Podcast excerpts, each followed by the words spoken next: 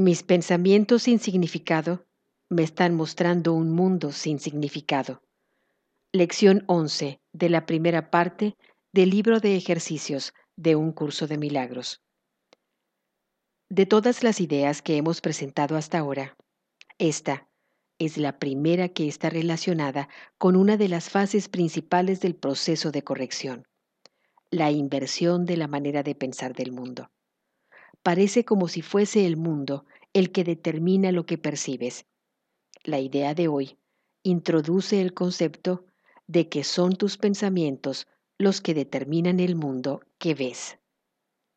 Alégrate en verdad de practicar la idea en su forma original, pues en esta idea reside la certeza de tu liberación.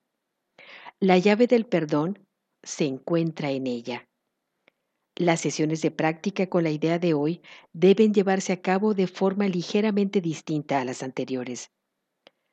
Comienza con los ojos cerrados y repite la idea lentamente para tus adentros. Abre luego los ojos y mira a tu alrededor, así como a lo que está cerca, a lo que está lejos y a lo que está encima o debajo de ti.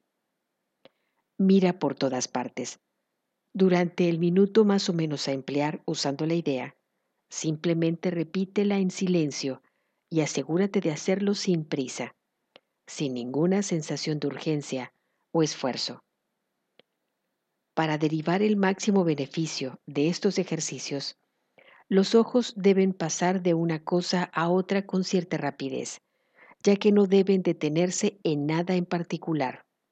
Las palabras, en cambio, deben usarse pausada e incluso relajadamente. La introducción a esta idea en particular debe practicarse de la manera más casual que puedas. Contiene los cimientos de la paz, de la relajación y de la ausencia de preocupación que estamos tratando de lograr. Al final de los ejercicios, cierra los ojos y repite lentamente la idea para tus adentros una vez más. Tres sesiones de práctica probablemente serán suficientes hoy. No obstante, si no sientes ningún desasosiego o si éste es muy ligero y te sientes inclinado a ello, puedes hacer hasta cinco. Más de eso no es recomendable.